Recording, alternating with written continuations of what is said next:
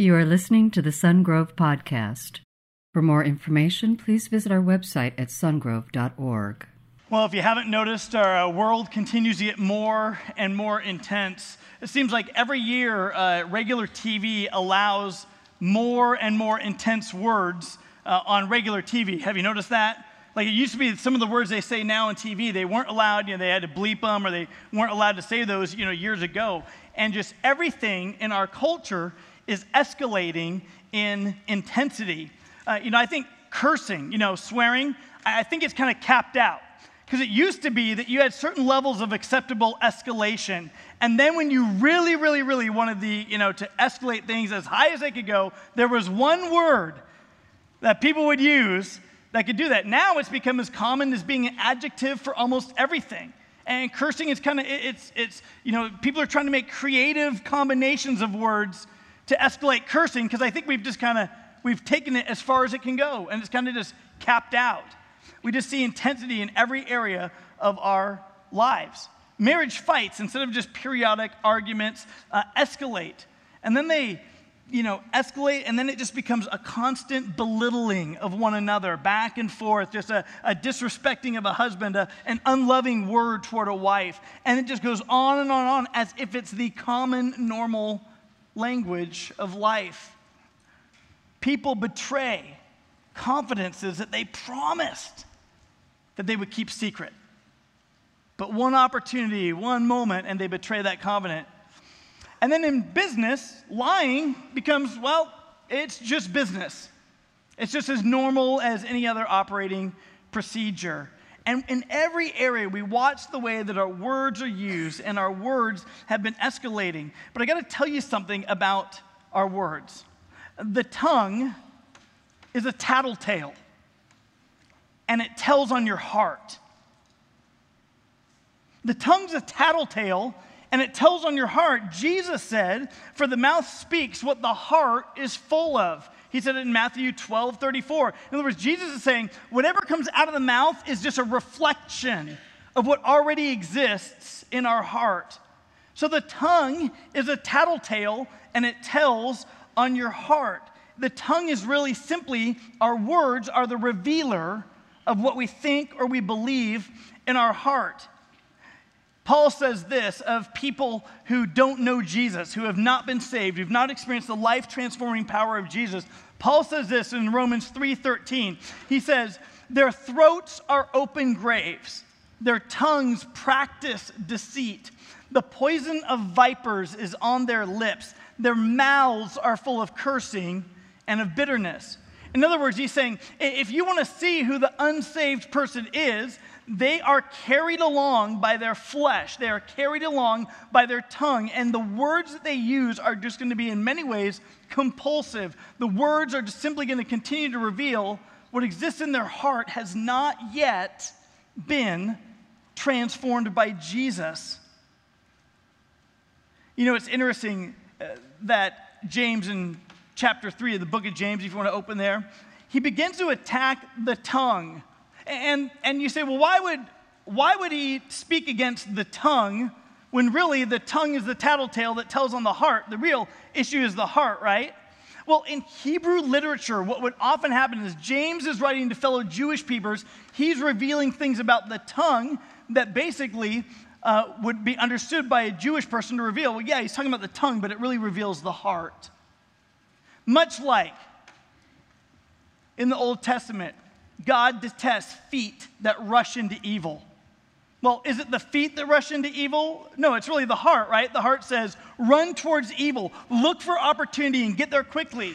But in Hebrew literature, they would say it's the, you know, God detests the feet. God, does God really detest your feet? No. You might detest your feet, but God doesn't. What he's saying is the feet simply are showing us that the heart is rushing itself into evil. And so James talks about the tongue in the same way that the tongue, our speech, will tell on our heart. Have you ever seen a compilation of news bloopers? You know what I'm talking about, right? The person sitting down at the desk and they're talking and they say a wrong word, and typically it's a really bad word, so it makes the blooper reel. Or they don't know it's a live shot and they don't know the camera's on yet and that they've gone live and they're being all angry and mean and bitter, and all of a sudden they find out, uh, you're live right now. And it's like, the act happens, right? Suddenly the good face is put on. But it's when the camera's on, but they think it's not, that the real heart is being revealed through what is being said. James identifies that living faith shows itself in the control of the tongue. That authentic, transforming faith controls us, it controls our tongue. It's going to change how we speak. Faith that does not transform how we speak is really no saving faith at all. Because what happens is we declare through our mouth truth of what we believe in our heart. It's so interesting that the scriptures say, Jesus or Paul says, if you believe in your heart that Jesus is Lord, and if you proclaim with your mouth, if you confess with your mouth that Jesus is Lord and believe in your heart that God raised him from the dead, you'll be saved. What's the thing? You confess with your mouth. He doesn't say secretly believe, like on the inside.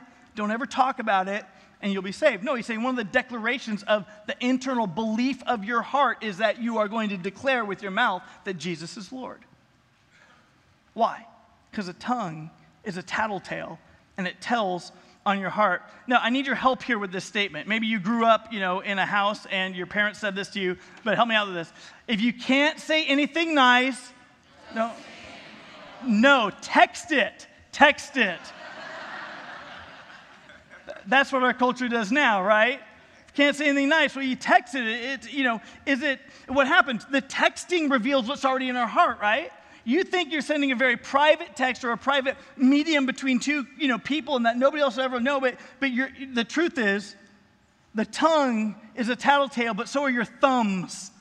The thumbs are a tattletale, and they tell on your heart. Is it the tongue that needs to be removed? Is it the thumbs that need to be removed? No. It's a change in our heart. Open your Bibles, if you will, to James chapter 3, beginning with verse 1. James says, Not many of you should become teachers, my fellow believers, because you know that we who teach will be judged more strictly. This verse, most scholars believe, actually fits with the line of reasoning in chapter 2.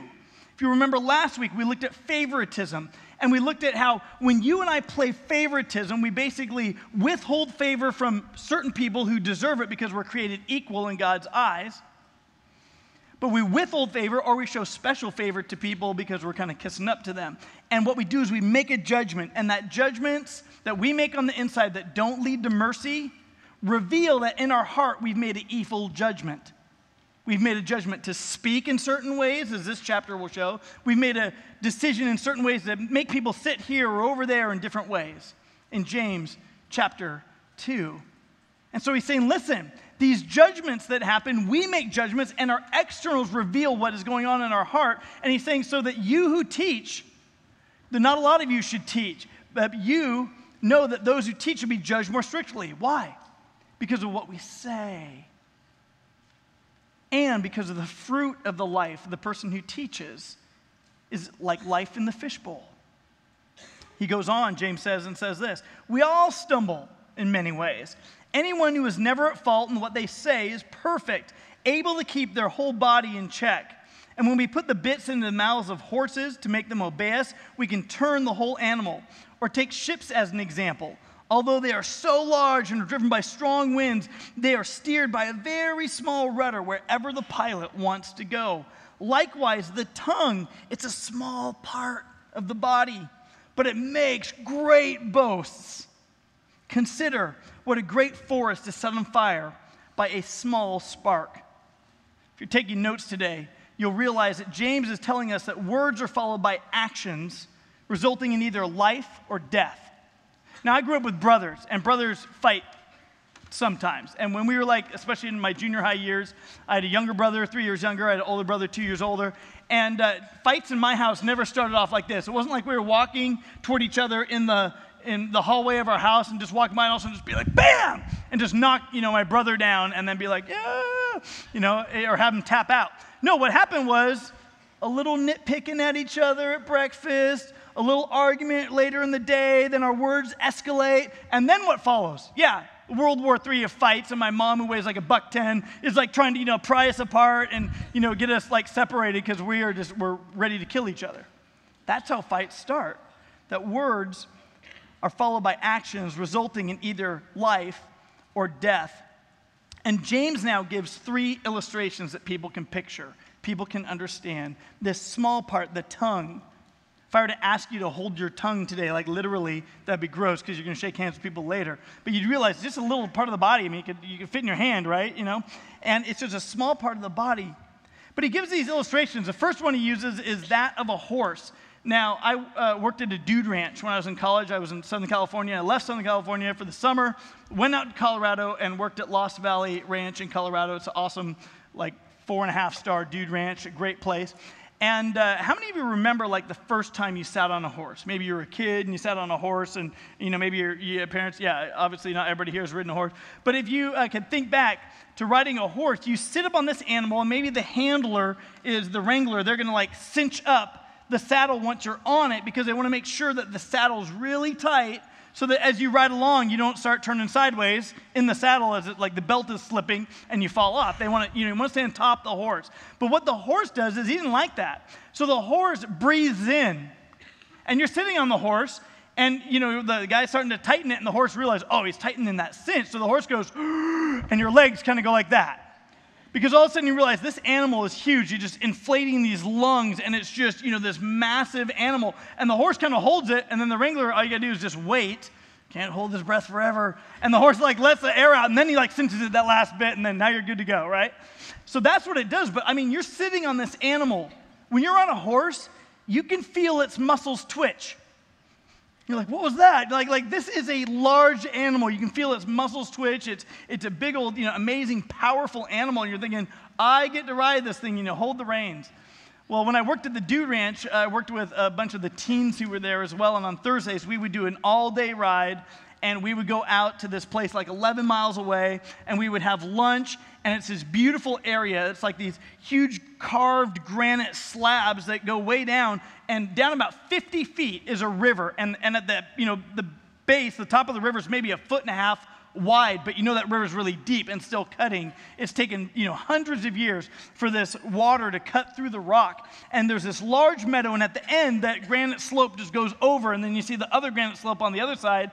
At the top, it's really wide. You couldn't jump it. You know, it's too wide to jump to get across. But you look down, and it's like looking in a granite crevasse, and you think, uh, you know, I could die if I fell down in there, and you probably would. Well, we get out there with the all these students, and, and that particular day, I was on a horse named Mountain Dew. Okay, now I'd never ridden Mountain Dew before, but I was largely unimpressed because while we're on the main trail ride where my horse, you know, is just you know, looking at the horse in front of it, you know, it's just, it's really boring. The horse like almost falling asleep. I'm like, come on, get up, let's get going. You know, kick it a little bit, and it, and it goes. And uh, then we get to this large meadow at the end of this, you know, long ride and it is time to let the horses loose. And this, the way they worked at the Dude Ranch is you really do get to spread out and you do get to, you know, run your horses. And so we did that. We spread out and we start, you know, racing, and you know, you get past the trot stage where you're like this, and then it goes into the lope. If you've never loped on a horse, it's athletic, it's really smooth. It is a beautiful thing. When that horse is at top speed, it is a very smooth ride for the rider. And so you are just like loping on this horse. It is running so fast.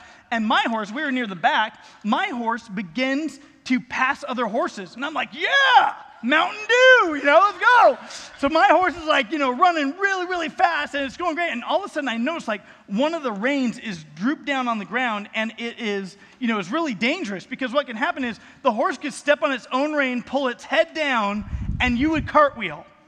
Okay, so you never want to let your reins drag. So I'm like, I pull the rein in, but I realize all of a sudden it's not attached to anything. Like the rein is snapped off. And so I kind of pull it up and I'm, I'm, holding the rein and I look at the, the other rein where it's attached. And of course, the reins go down and attach to the sides, you know, of the harness there, uh, of the bridle. And what has happened is it is snapped off and come all unraveled on this side, and the bit is outside the horse's mouth on this side. And as we're running, the bit is slapping him in the head, and he's, he's thinking I'm beating him, you know, like faster, faster. And, and all of a sudden I realize I have no power. I have no power of this animal. I am going to die. Like there's no brakes, there's no way to stop, right? Because when you pull that bit back, it's tender in the back of a horse's mouth and it says, ah, I don't like that, I stop. But now I have no control and it's running and I'm right up at like near the front. And I am like literally thinking, okay, I gotta bail off. I gotta jump off the horse. And I look behind me, I'm like, I'm gonna die because if I jump off and make it, I'll get trampled by like 30 other horses coming up behind. And so I'm like, I just don't know what am I to do. You know, I'm like, start praying, Lord, my time has not yet come. You know, I'm just praying. And we're going through all this, and then fortunately, horses are social animals. And as the other horse next to me kind of started to slow down, Mountain Dew's like, oh, we're slowing down. All right, it's cool. You know, we're here for lunch. I get off that. I like hug the ground. I'm kissing it. You know, thank you, God, I didn't die. So we eat our lunch and we try to repair it. You can't repair what's going on there. And uh, we realize it's busted. And I got to tell you something there was no way I would ever get back on that horse to ride where we came from because there was just no control. And horses, when they want to go home, they don't care who you are. They're like, I want to go home. They, you always are having to rein your horse in when it's going home because it's like, I'm tired of carrying you. I know where there's good food and water, and I want to get home. And so they're always like trying to, you know, get, and you have to rein him back in and stuff. Well, this horse would like be like, I'm going to dump the rider and just go home, is what he was thinking. So me and another guy whose horse got a stick through its leg, we walked our horses 11 miles back to the ranch. Why? Because if you don't have that tiny little bit that we put in the mouths of horses to restrain it, everything's out of control. It's dangerous. James says the tongue is that way because it's a tattletale and it tells in our heart. He also says it's like a ship, the rudder of a ship. Now, you know, you have these massive container cargo ships, amazing things, or maybe it's crab catching ships or whatever it is, but sometimes the rudder on a ship breaks.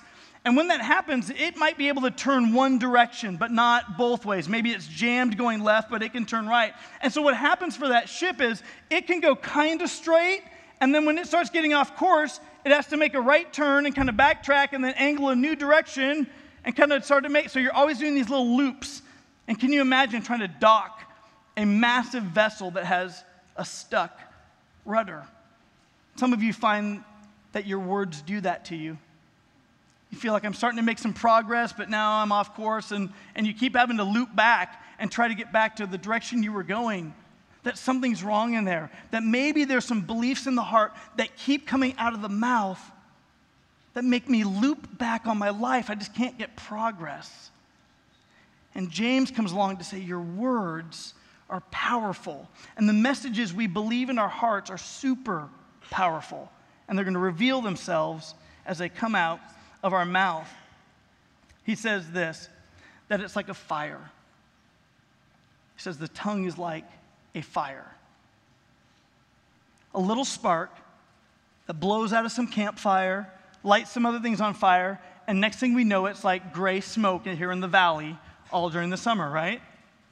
a little spark can cause a great forest fire. We know that. We live with that on a yearly basis. We understand it.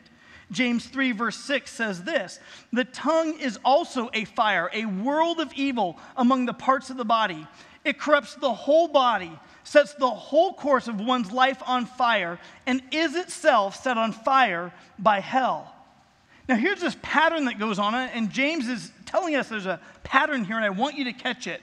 The pattern is this. He, he says it's a, a fire, it's a world of evil among all the you know, parts of our body. But he says this it corrupts the whole body, sets the whole course of, of one's life on fire, and is itself set on fire by hell. What is he saying? That when the tongue is used to destroy, it destroys the user as well.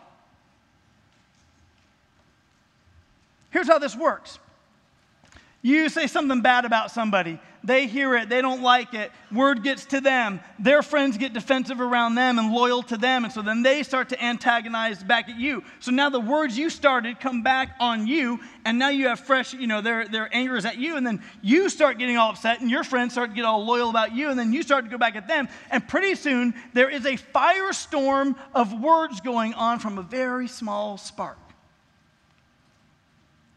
But the picture is it destroys everybody, it destroys everything. The picture is like an arsonist, you know, the person who goes around intentionally setting fires in a forest or a building or somewhere else. Let me ask you would your friends or your family describe your words or your tongue as an arsonist?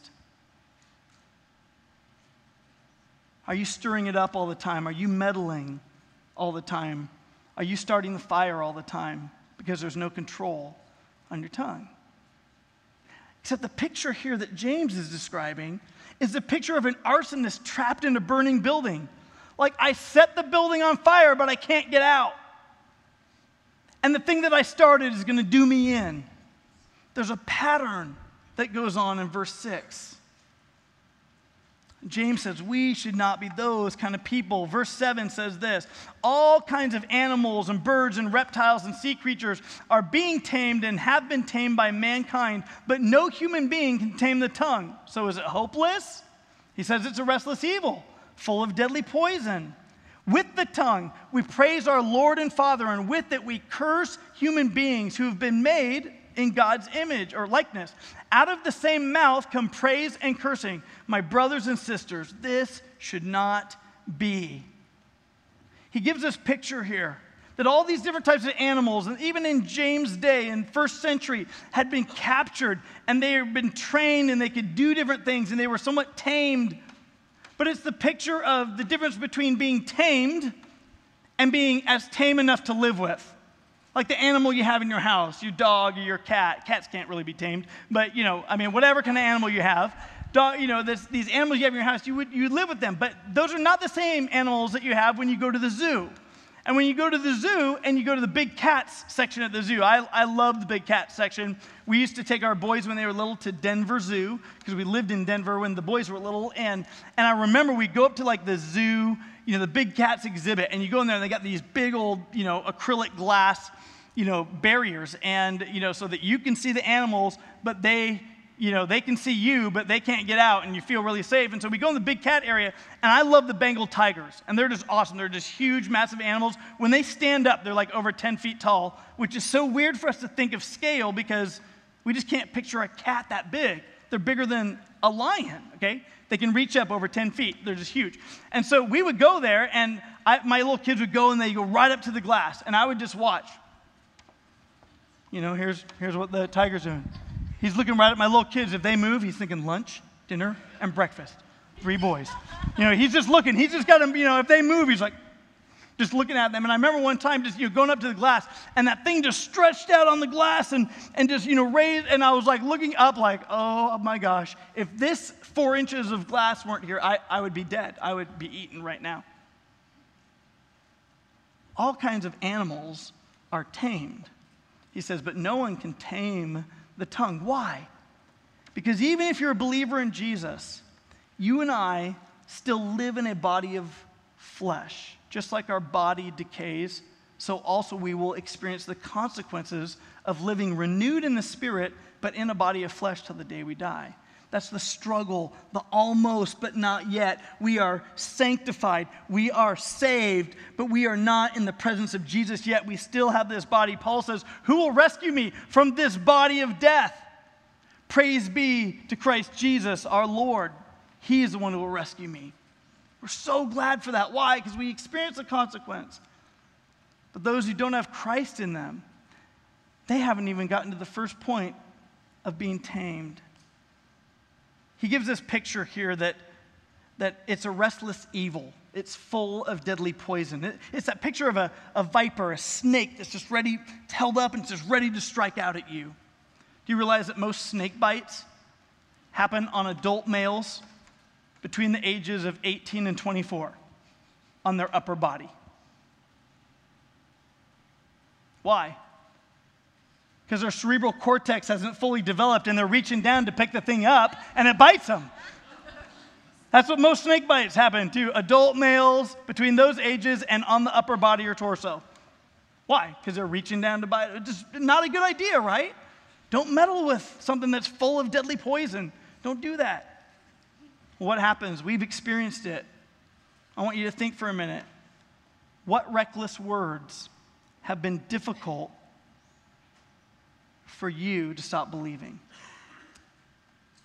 What reckless words have been so hard for you to forget? What reckless words have been so hard for you to forgive? That statement he made 10 years ago still lingers with you. Those words she said all that time ago still are controlling you. It's full of deadly poison. It's evil, isn't it? It's brutal. Proverbs 12 18 says this The words of the reckless pierce like swords, but the tongue of the wise brings healing. You got to realize a sword was the ultimate weapon of warfare in that day. When you got in close contact with other people, when you had relationship with other people, and for them it was in war, the element you wanted with you was the sword because you could stick people in the right places so that they would bleed out very quickly and they would die. That's the instrument you would want with you. And here, Solomon says, The words of the reckless pierce like swords, they kill. But the tongue of the wise brings healing. What do you picture when you picture reckless words? Words without thought, just being reckless, like a reckless driver. But in, in fact, it's our tongue. It's out of control. For some, it's gossip. For others, it's boasting, just always talking about themselves, what they have or what they do. Others, it's just cussing and it's foul language. Others, it's just accusing everybody, blaming. Others, it's damaging self talk. They're, committing bushido. They're taking the, the sword and they're using it on themselves. The reckless words all the time self hatred, hating you, reinforcing what you've believed in your hearts coming out your mouth and it's stabbing you again. Maybe it's lies. God's Holy Spirit may be revealing that you just you just lie a little bit all the time. It may be spreading confidential material that you promised to keep confidential, but you just didn't control your tongue.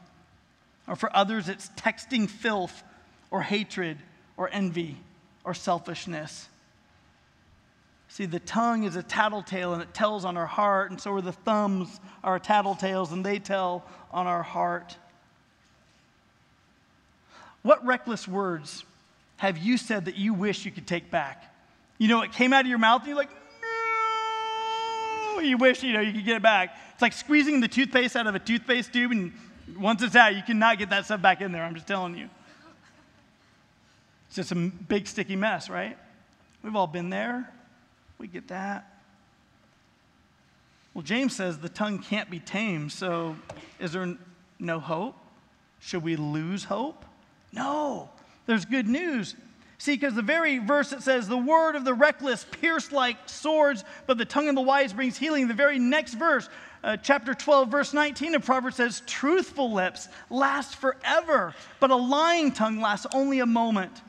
If you're taking notes, you realize the tongue can bring healing and stability for the long run. Truthful lips will last forever. The words that are spoken with those truthful lips are lasting, they're ongoing, they're permanent. They can bring stability for the long run. And so we realize that the, the very same tongue that brought death is the same tongue that can now bring life because it has been sanctified. It's now trainable. This is the difference. See, can you tame your tongue? Will you never, you know, will you have it completely tamed where it never doesn't? No. You're still going to struggle with your flesh, but here's the beauty.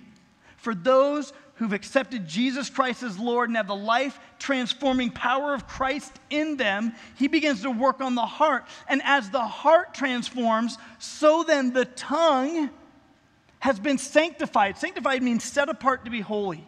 Before, it was just controlled and captivated by our flesh. But now that you know Jesus, your feet are sanctified not to rush into evil. Your heart is sanctified. Your tongue is sanctified. What does that mean for the sake of your tongue? It means it's trainable. It's trainable. God can rewrite old messages, old lies with truth. And guess what? Your tongue will tell it as God begins to transform us and we begin to submit our will to Him, He changes how we speak. Now, I got to be honest with you, I'm to meddle with you a little bit here. Because some of you, you listened to like the music we sang this morning, and the Sunday mornings are the only time you ever hear this music. And all the rest of the week, you are training your heart to believe the messages of the music you listen to. And your tongue will tell it.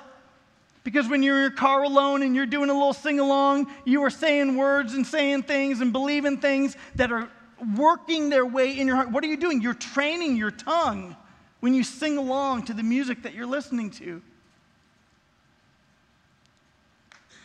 Or the music your kids are listening to, and they memorize it like that, don't they? Music is powerful. Why is it important for us to come together and, and worship? Because we're declaring with our mouth who God is. It's so powerful. It's so important as Matt leads us. It is so important for us to engage with living God. It's so important for us not to stand with our hands in pockets and watching. We're not watching worship. We need to be those who declare, who speak it out. Why? Because we're training our tongue to give praise to God. Because by default, it's been trained to curse people who have been made in God's likeness. It's trainable. James asks a couple rhetorical questions beginning with verse 11. Turn with me there. Can both fresh water and salt water flow from the same spring? No. My brothers and sisters, can a fig tree can it bear olives? No. Or a grapevine bear figs? No. Neither can a salt spring produce fresh water. Who is wise and understanding among you? Let them show it by their good life, by deeds done in the humility that comes from wisdom. But if you harbor bitter envy and selfish ambition in your where? Right, remember the tongue's a tattletale and it tells on the heart? So if you harbor selfish ambition, bitter envy in your hearts, do not boast about it on the one hand, or deny that deny the truth that exists. Such wisdom doesn't come down from heaven, but is earthly, unspiritual, demonic. For where you have envy and selfish ambition, there you find disorder and every evil practice. What is he doing right there? He's saying, listen, remember chapter 2 when we talked about making a judgment that doesn't lead to mercy? Well, your actions are betraying what exists in your heart. You find every evil practice in the church because of what's being believed in the heart. Not only that, but what we speak, how we excuse me, we speak, what we say, all indications of what's going on in the heart. And he's saying, listen, God has created a fresh spring in you. And we need not to have this duality. We need to begin to train our tongue. He says this, but wisdom, verse 17, that comes from heaven is first of all pure, then peace loving, considerate, submissive full of mercy and good fruit, impartial and sincere. It's straight up, it's honest, it's impartial. It doesn't make judgments that lead to evil. Saying, let's begin to believe and let's begin to live out wisdom that comes from heaven. Own that in our hearts. Why? Because its fruit will show itself through our words. Verse 18 Peacemakers who sow in peace reap a harvest of righteousness. Isn't that good news? So we realize this I don't need to replace it, I need to train it. See, we don't cut our, our tongue out, we, we don't get rid of it. I don't need to replace it. I need, in fact, to train it. It's the same instrument that has done great evil, can do great good. We need to learn to train it. I don't need to replace it. I need to train it. And I got to tell you something. You know, our world is dying for hope. Our world is dying and begging, and saying, Please, I don't expect you to be perfect. I just need you to invite me along as I begin to see God's transformation, making your life whole. And, and to see why would submitting to Jesus mean anything for me?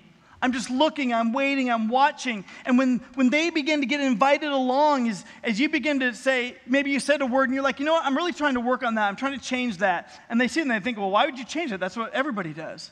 They begin to see the transformational power of Christ in you. When they begin to see you forgive statements that other people have made and they're like, wow, I never would have, I, I don't even know if I could do that. But you've got something in you that you're choosing to forgive what has been said against you. You got offended, but you're not living offended. And there's a big difference because through forgiveness, you're learning freedom. And we'll talk about that next week. As you invite people along that in your family that all the time You speak negatively about yourself. You basically are all the time doing that. And as you begin to correct that with the truth and counter those lies of self hatred with the truth of who Jesus Christ was, and you declare them out loud, little children begin to get more confident in life because they love their mommy. And they don't want her to speak bad about her. They love their dad and they don't always want their dad to shoot his own confidence. We begin to invite people along and say, as I am becoming made more and more whole through the kingdom of God at work in my life, as I participate with Him, as He works within my will, as He rewrites these messages I have believed in my heart, the tongue is going to reveal that you are being transformed by Jesus Christ. And a world that is desperate for hope needs us to do that. Can you imagine increasing your spiritual intensity this year by simply choosing to speak words of truth out of your mouth? And you believe that in your heart. What if you spoke words that encourage other people, that build up other people, that heal other people? That your word at the right moment was healing in somebody's life and it, and it lasts forever because that healing took place in their life. The same tongue that has done great damage can do great good. Sungrove Church, what if we increased our intensity? See, this is just a building, but we are the church. So, what happens is we dismiss out of here and church goes viral. We go all over the place to our jobs and our homes and our workplaces. What if we at the church helped one another counter damaging self talk, declaring out loud the truth of our identity in Christ when we hear one another talk disparaging about ourselves or someone else? What if we were to speak life into those desperate for hope? What if we were to speak love to the fatherless child, the abandoned spouse, the forgotten criminal, the homeless person, and the foster kid? These are our modern day orphans and widows. And what if we begin to show true religion by loving them, speaking life to them? What about bringing those who are in grief into a place where they hear and experience authentic love that doesn't ask anything of them? And they realize that is so different and transformational from what I know in my world. What about forgiving those who have wounded you with their words? That's transformation working in the heart and coming out your mouth. And some of you today, as we've reflected back on some of those difficult and brutal statements that we have heard, Maybe today you're realizing I have never chosen to cancel that debt and counter those words with truth. And maybe today, if you're a believer in Jesus Christ, you need to do that. You've been carrying that weight with you.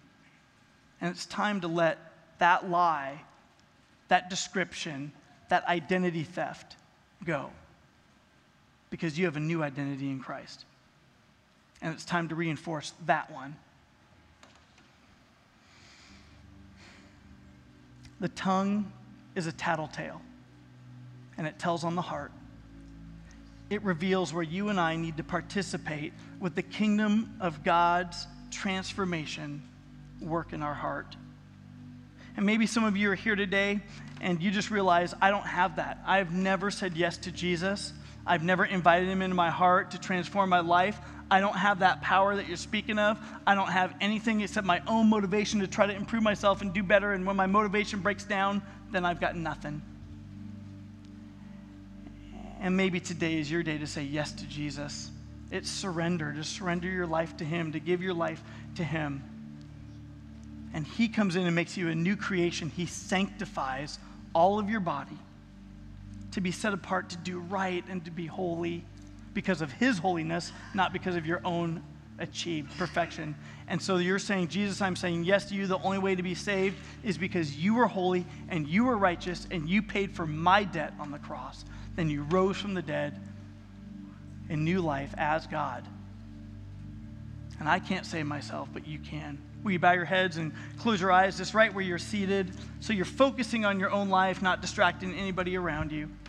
But today, in a moment of reflection, perhaps today is the day to say yes to Jesus. For others of you, today is the day to cancel a debt. Today is the day to begin to speak truth, to confess where God's Holy Spirit has gently rebuked your heart and wants to have you participate with him. If you're a believer, agree with what he's telling you to do. If you're not yet, and today is the day you're ready to say yes to Jesus, then here's what I want you to do. I want you to pray in your seat, right where you are, just silently. You just repeat a prayer like this after me. Just pray this Jesus, today I'm saying yes to you. I ask you to come into my heart and make my heart a new creation. That you would forgive me of my sin. I believe that you died on the cross so my sin could be forgiven. And I believe you rose from the dead, that you are God. And so today, Jesus, I give you me. Today, I'm saying yes to you. If you prayed that, would you just slip up your hand? Just hold it up. Anywhere around the room, we've got some friends who'd like to give you some information just based on that so that you could get that. Just hold your hand up real high. They'll come find you right there in the middle. Awesome. If you got your hand up, you could open your eyes. Greatest decision you ever make. Awesome. Got a guy coming on your left. Awesome right here. Anywhere else, just hold your hand up high. I think you'll find this helpful information. Awesome. Sungrove Church, you give it up for what God is doing in us and among us? Good news. Awesome. Thank you for listening to the Sungrove Podcast. For information on Sungrove Church, visit our website at sungrove.org.